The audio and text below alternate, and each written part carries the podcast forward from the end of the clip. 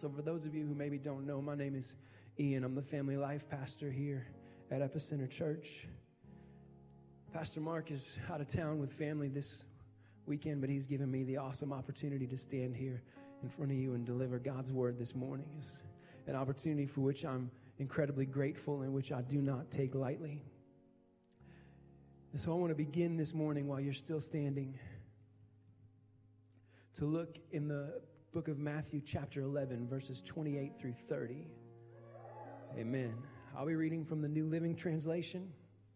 It may sound a little different than yours, but it's all God's word. Amen.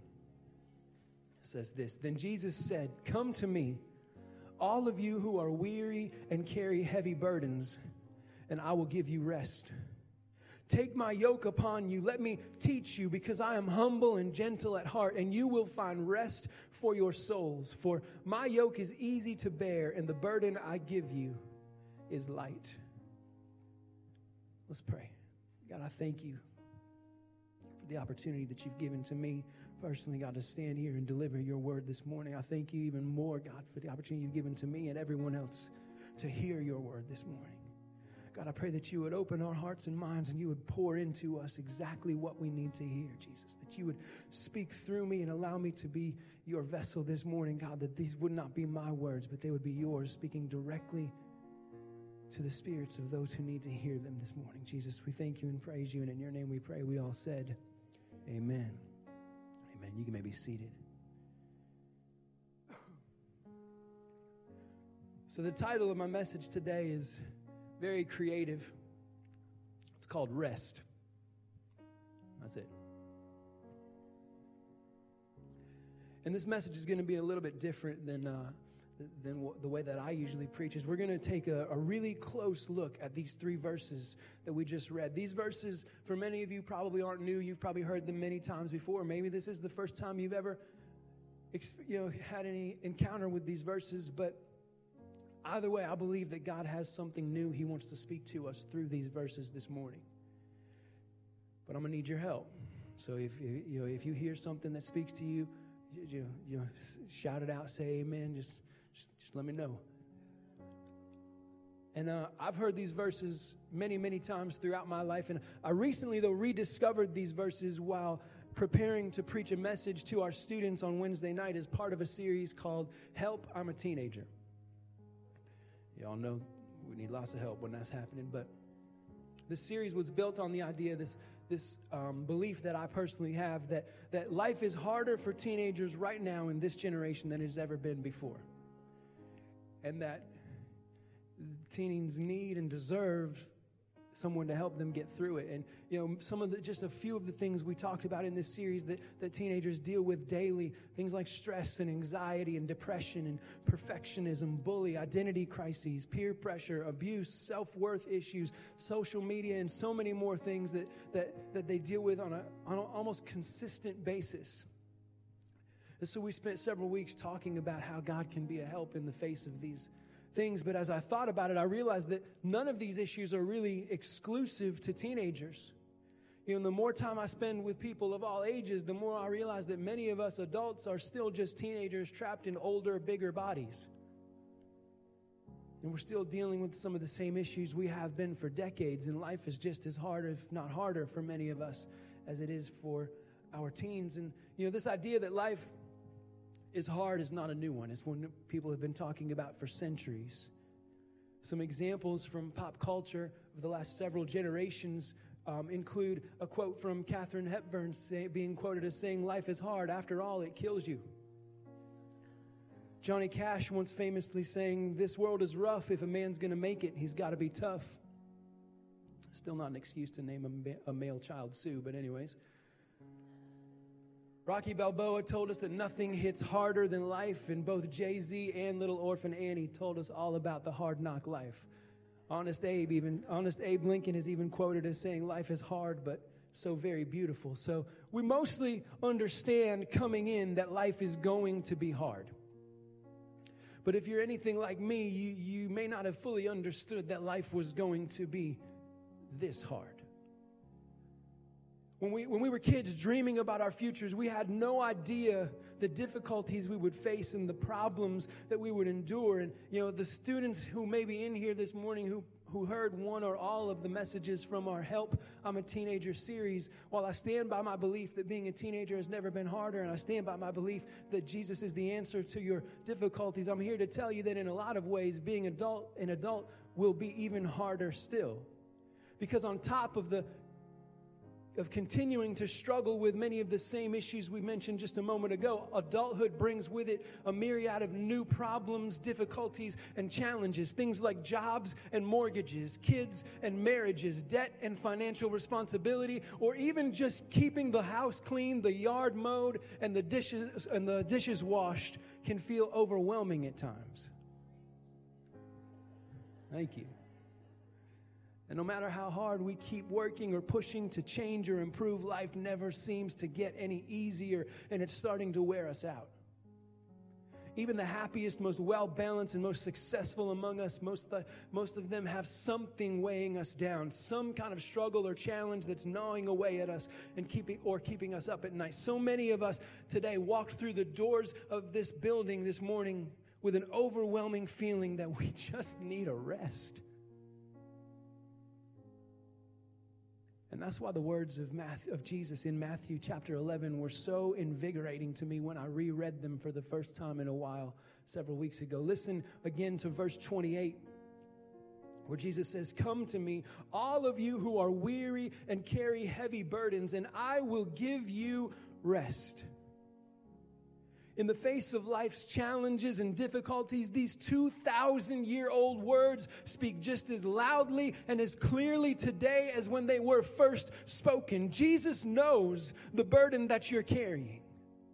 He knows how heavy it is and how often you want to give up. He knows the stress and the pressure that this burden is putting on you. He knows how hard you've been working and how tired you've become. And today, He wants to give you rest.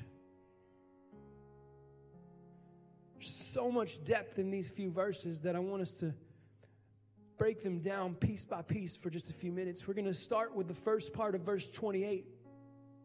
This is the initial call of Jesus to those who are carrying heavy loads. He says, Come to me, all of you who are weary and carry heavy burdens. We're actually going to go through this first part of verse 28 backwards. So, so bear with me. And I actually, if you want to bring that stuff out, and thank you, D. If you want to bring that stuff out, just set it right there for me. All right, cool. So this is going to be our, good enough. Thank you. All right, this is going to be our burden bag. Just bear with me for just a second, okay? This right here represents our burden bag. Shout out to Epic students, 6th through 12th grade, Wednesday nights, 7 o'clock. My Epic Summer starts June 6th. It's going to be amazing. Make sure your students are there. Shameless plug over. Anyways. so just kind of bear with me for a few minutes. This, we're going to call this our, our burden bag. And, and we're going to look at the part of the verse where Jesus refers to you who carry heavy burdens.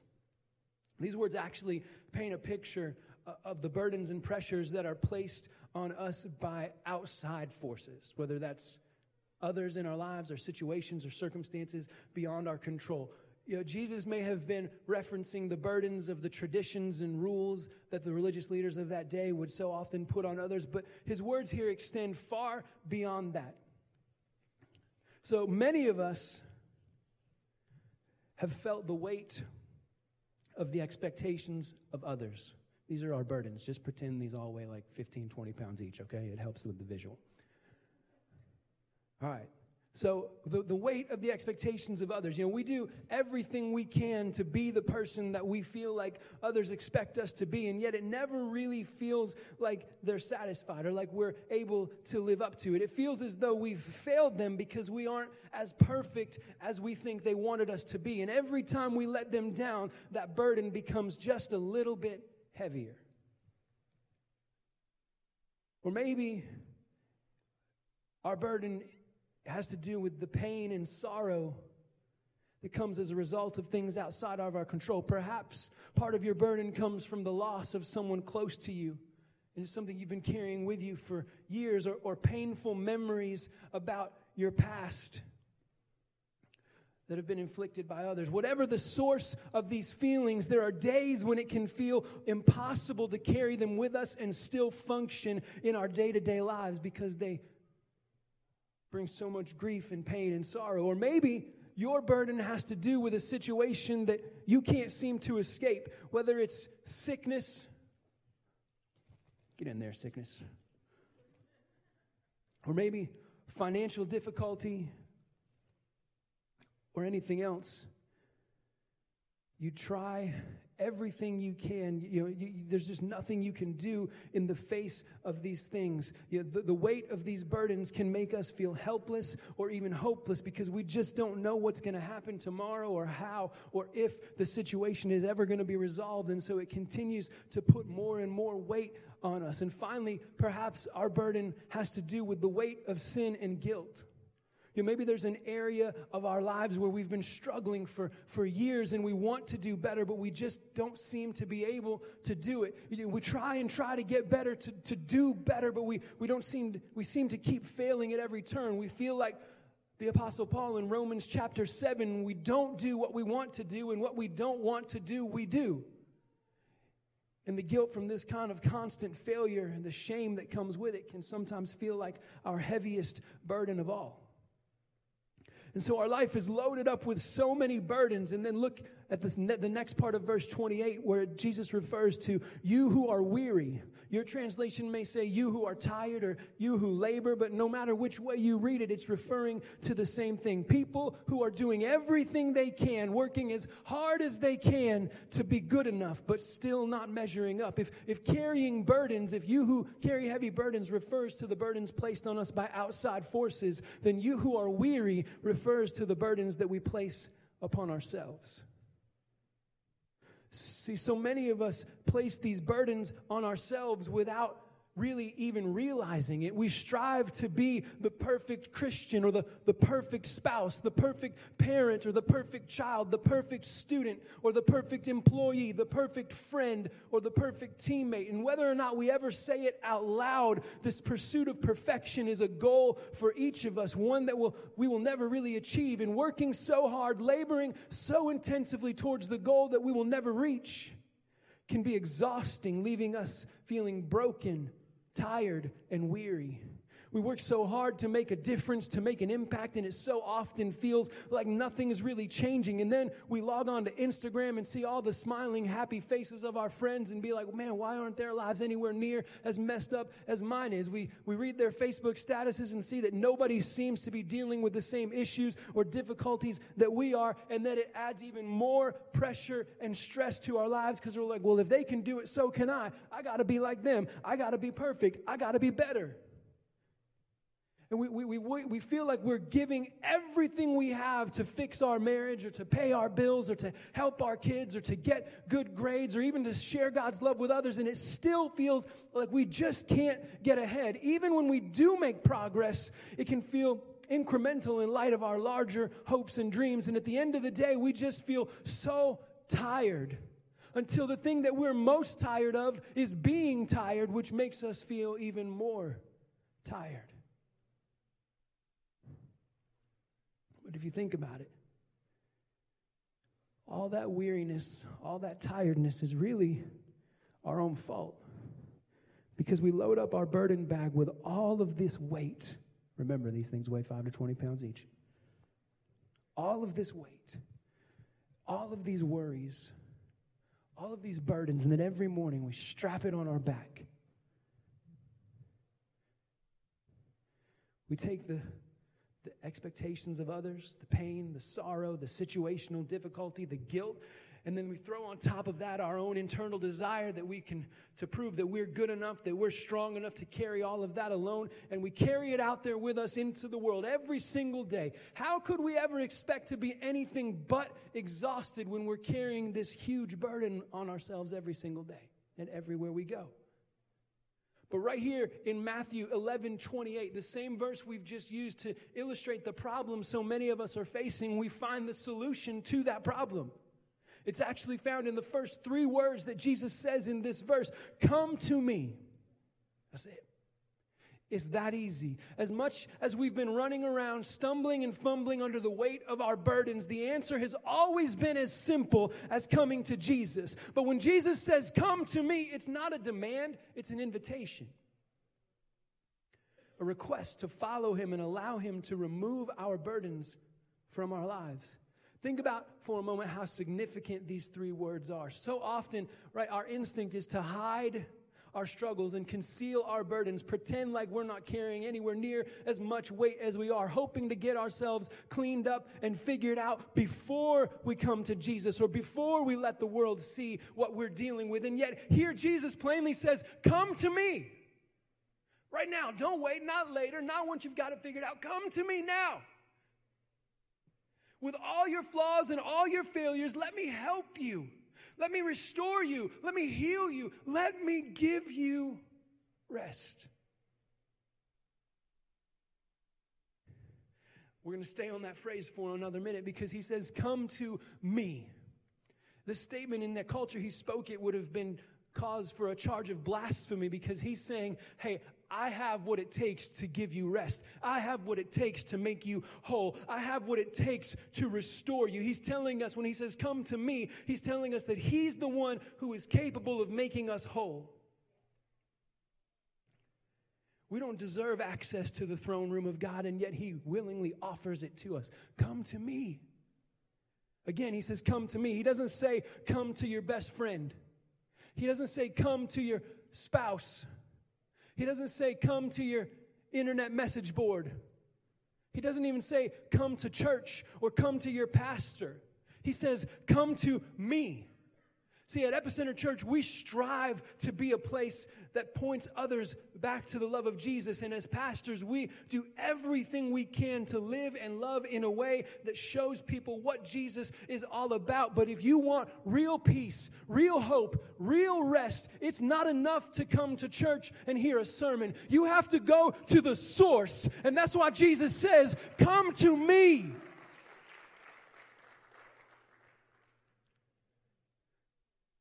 But it's still an invitation. He won't force you to come to Him. He won't drag you kicking and screaming into the rest that only He can provide. He's not going to sneak up behind you and chloroform you and drag you over to a couch and lay down and say, Take a little rest, buddy.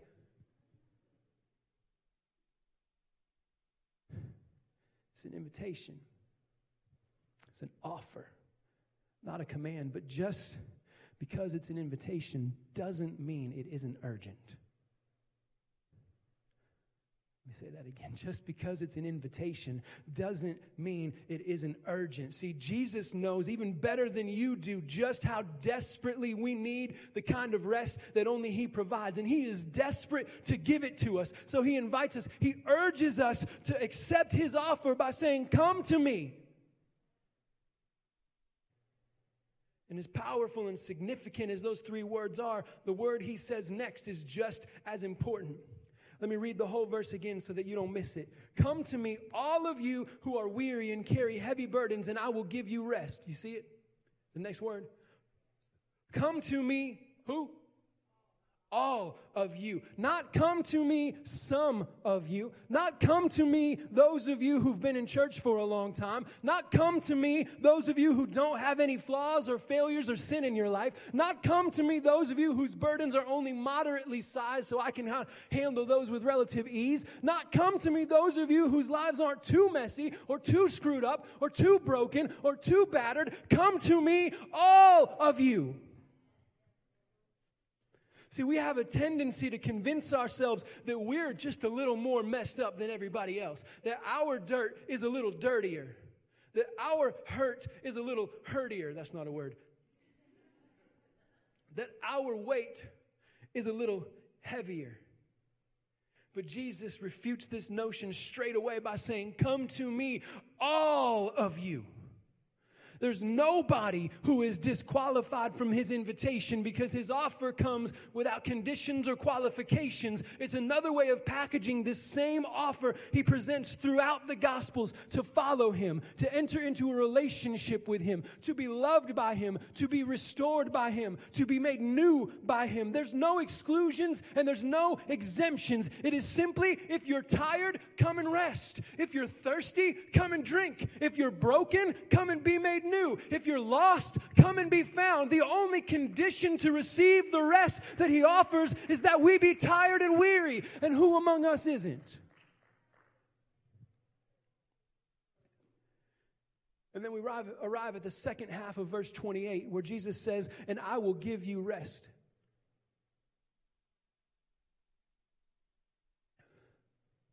In the original Greek, the word I is emphasized. So we should read it as Come to me, all you who are weary and carry heavy burdens, and I will give you rest. In my notes, that I is bolded, underlined, and italicized because that's how significant and emphatic this I is. What he's saying here is that he will do something for us that we cannot do for ourselves. He will do something for us that no other person on earth can do for us. He is declaring that he will give us the kind of rest that we cannot find anywhere else, the kind of rest that we cannot even imagine, the kind of rest that only he can give. And that's how he ends verse 28 with this powerful promise that is directly tied to the invitation to come to him.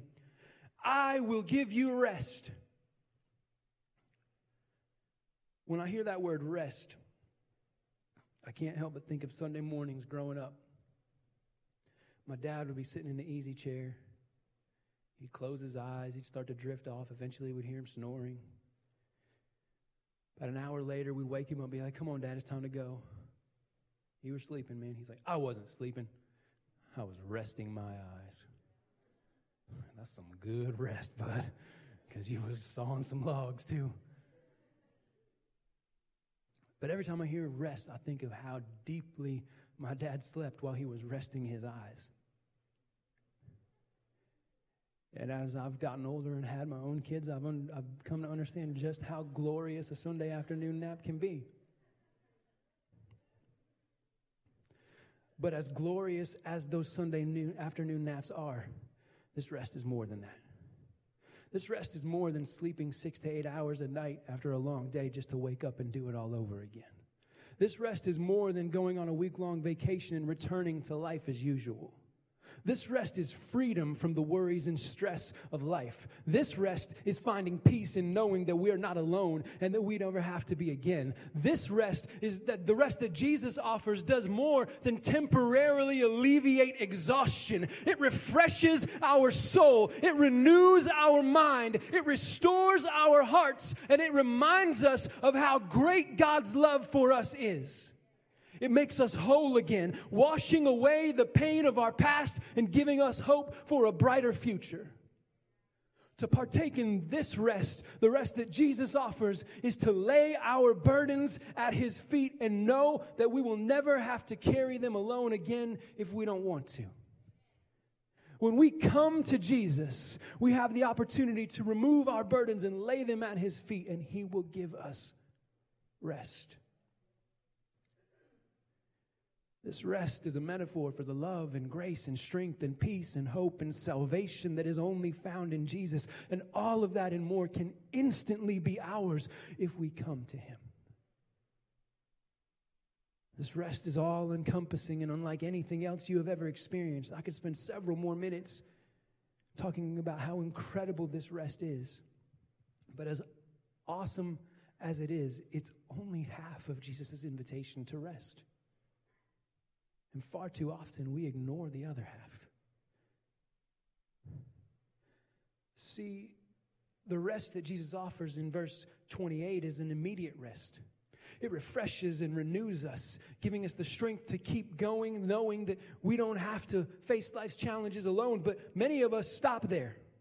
When there's so much more rest to be had. So often we reach this point of exhaustion from carrying our burdens and we answer Jesus' call to come to Him and we lay our burdens at His feet and He gives us that immediate rest. He restores us, He refreshes us, He reinvigorates us. And then after a few days, we feel healthy and strong and good. And we're like, you know what? Thank you so much, Jesus. You restored my soul. Now I can carry these burdens again.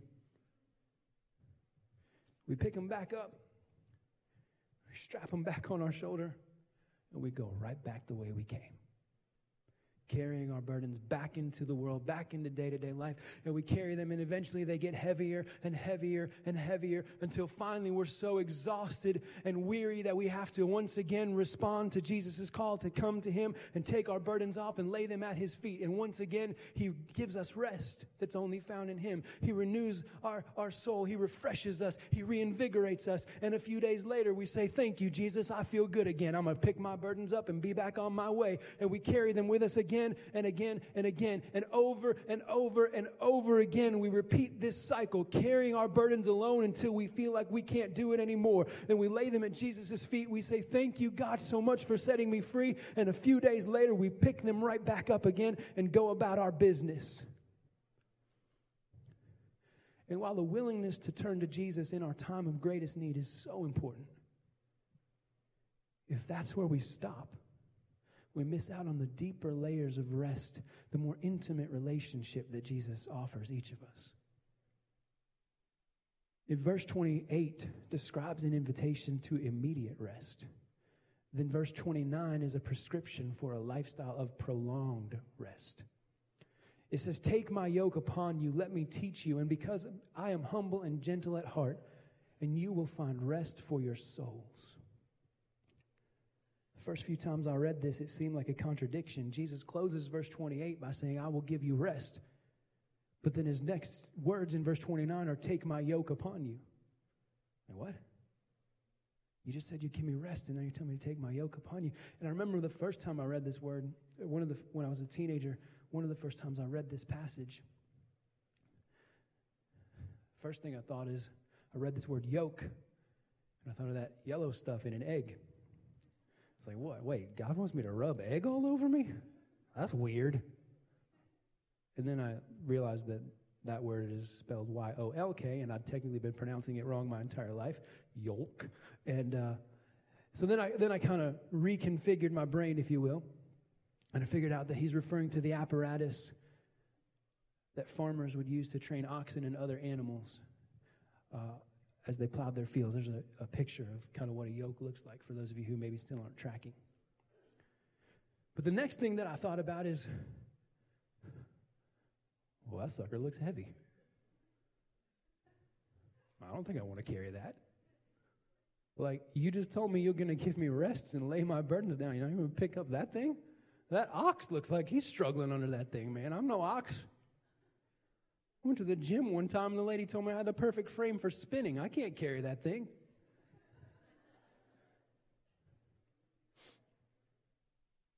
But before you jump to that conclusion that you're better off just carrying the burdens that you already have, let me explain to you the significance of what Jesus is really saying here.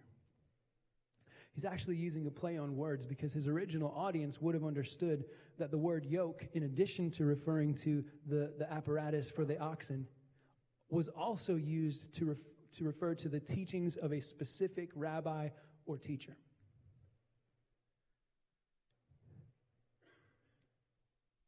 So you have the yoke of Rabbi Harris and the yoke of Teacher Jones, those are not biblical names, please forgive me. But even more than that, they would have known that when training a new animal, such as an ox, to plow, ancient farmers would often yoke it to an older, stronger, more experienced animal who would bear the burden and guide the young animal through the learning process. So, armed with that knowledge, when we hear these words again, take my yoke upon you, let me teach you, we see that Jesus is offering to walk alongside us and lead us and let us learn from him on a daily basis. He wants us to follow him and constantly and consistently become more like him. He wants to be our go to not only when we're desperate for help and rest, but also when we need wisdom to make an important decision. He doesn't want to be there for us only when we're desperate. He wants to be there for us every single day. And in reality, this concept of taking his yoke and letting him teach us is another invitation. And it comes with another promise attached, as Jesus says at the end of verse 29 and you will find rest for your souls. This is not the same kind of rest that Jesus promised in verse 28. There are different kinds of rests which are accessed in different ways. The rest in verse 28 is what I would call a saving rest. It's given freely to all who come to Jesus. There's no conditions or qualifications, and the only action required on our part is to come to Jesus, to believe that He can give us that rest, and He will instantly give it to us. This kind of rest represents our being declared righteous in God's sight by grace through faith. But the rest that Jesus promises in verse 29 is what I would call a saving, a serving rest. Because it will be found when we take his yoke upon ourselves and serve him. This kind of rest requires action on our part. As we follow Jesus and learn from him in order to find this rest. It represents our being made more like Jesus as we follow him and surrender to his ways. See, the immediate saving rest of verse 28, which is freely given to all who come to Jesus, serves as the foundation on which we can build a lifestyle of prolonged serving rest that we will find as we follow Jesus and become more like him. To have both kinds of these, these both of these kinds of rest together is to know that we will never have to bear our burdens alone and that through serving God as part of His purpose and plan for our lives, we can experience the peace and joy that comes from surrendering to Him and knowing that He is in control. So often, when we think of the saving rest of verse 28, we think of laying our burdens at Jesus' feet and walking away, saying, I'm going to go plop on the couch and play Xbox, Jesus. You take care of them burdens. I'm out, homie. We think, we're tempted to think that when we lay our burdens at Jesus' feet, that means we'll never have another burden to carry again, but that's simply not true. See, when we lay our burdens at His feet, He will absolutely help us remove and eliminate some of the burdens that we don't need. He'll help free us from the burden of the expectation of others. He will, he will set us free from the burden of our guilt and shame. He can help set us free from the pain of our past and the hold that that has over us. He can set us free from, from the worry and the anxiety that seems to overwhelm us every single day. But, but there will still be situations and circumstances that are beyond our control. We will still experience difficulty. We will still experience pain and loss. Those things are simply part of life. On top of that, we will still have responsibilities as parents, as employees, as leaders, as Christ followers, we have things that we are called and obligated to do in those roles. And with those responsibilities comes weight. So when Jesus says, Come to me and I will give you rest, take my yoke upon you and learn from me, and you will find rest for your souls, he's not saying we'll never have to carry another burden. Come on, Jacob. What he's saying is, when you come to me, I will give you rest. I will eliminate all of the burdens that you've been carrying around that you don't have any need for. I'll eliminate all of the, the, the, the, the worry about the, the opinions of others and all these other things, but there's still going to be weight. There's still going to be a burden. And that's the freedom that comes from taking his yoke upon us. Because let me remind you, when training a new ox, they would strap it to an older, wiser, more experienced ox to do what? Bear the weight of the burden. So when Jesus says, Come to me and I will give you rest, he's saying, I'll eliminate all the things you don't need to carry. And then he says, Take my yoke upon you, learn from me, and you will find rest for your souls. He's saying, You'll never, the stuff you have to carry, you'll never have to carry alone the, the, any difficulty that you walk through, any challenge that you face, any, any um, situation that you encounter, I'll be hand in hand with you, helping you bear the load of the burden. And at times where it seems too difficult, put the weight on me and I'll carry it for you until we get through it. That's what it means to take his yoke upon us and to learn from him.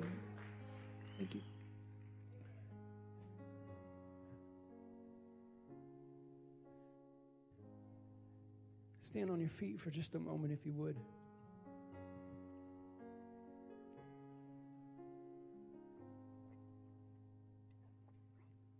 That's the beauty of this invitation. Immediate saving rest and prolonged serving rest. We'll never have to bear those burdens on our own. But I love the way that Jesus closes out this invitation in verse 30. He says, For my yoke is easy to bear, and the burden I give you is light. We already understand what he means by the burden he gives us being light. He removes all the extemporaneous baggage that, that we don't have to carry. But he says, For my yoke is easy to bear. This is so powerful because the word that we translate as easy can also mean well fitting. And in Jesus' day, ox yokes were made of wood, and they were carefully adjusted so that it would fit well and not hurt the neck of the patient beast. The yoke, the yoke was tailor made to each individual ox. This means that Jesus doesn't just give us a one size fits all kind of rest. It means that He knows you. He understands your burdens and the weight that you walked in here with this morning. He wants to walk alongside you and help you and give you the rest in a way that is perfectly designed for you. Your problems are different than my problems. Your burdens are different than my burdens. And Jesus looks directly into the heart of the matter and says, Look, I've got a yoke exactly and precisely designed for you. I've looked into your heart. I know what you're struggling with. I know what kind of rest you need. And all you've got to do is come to me.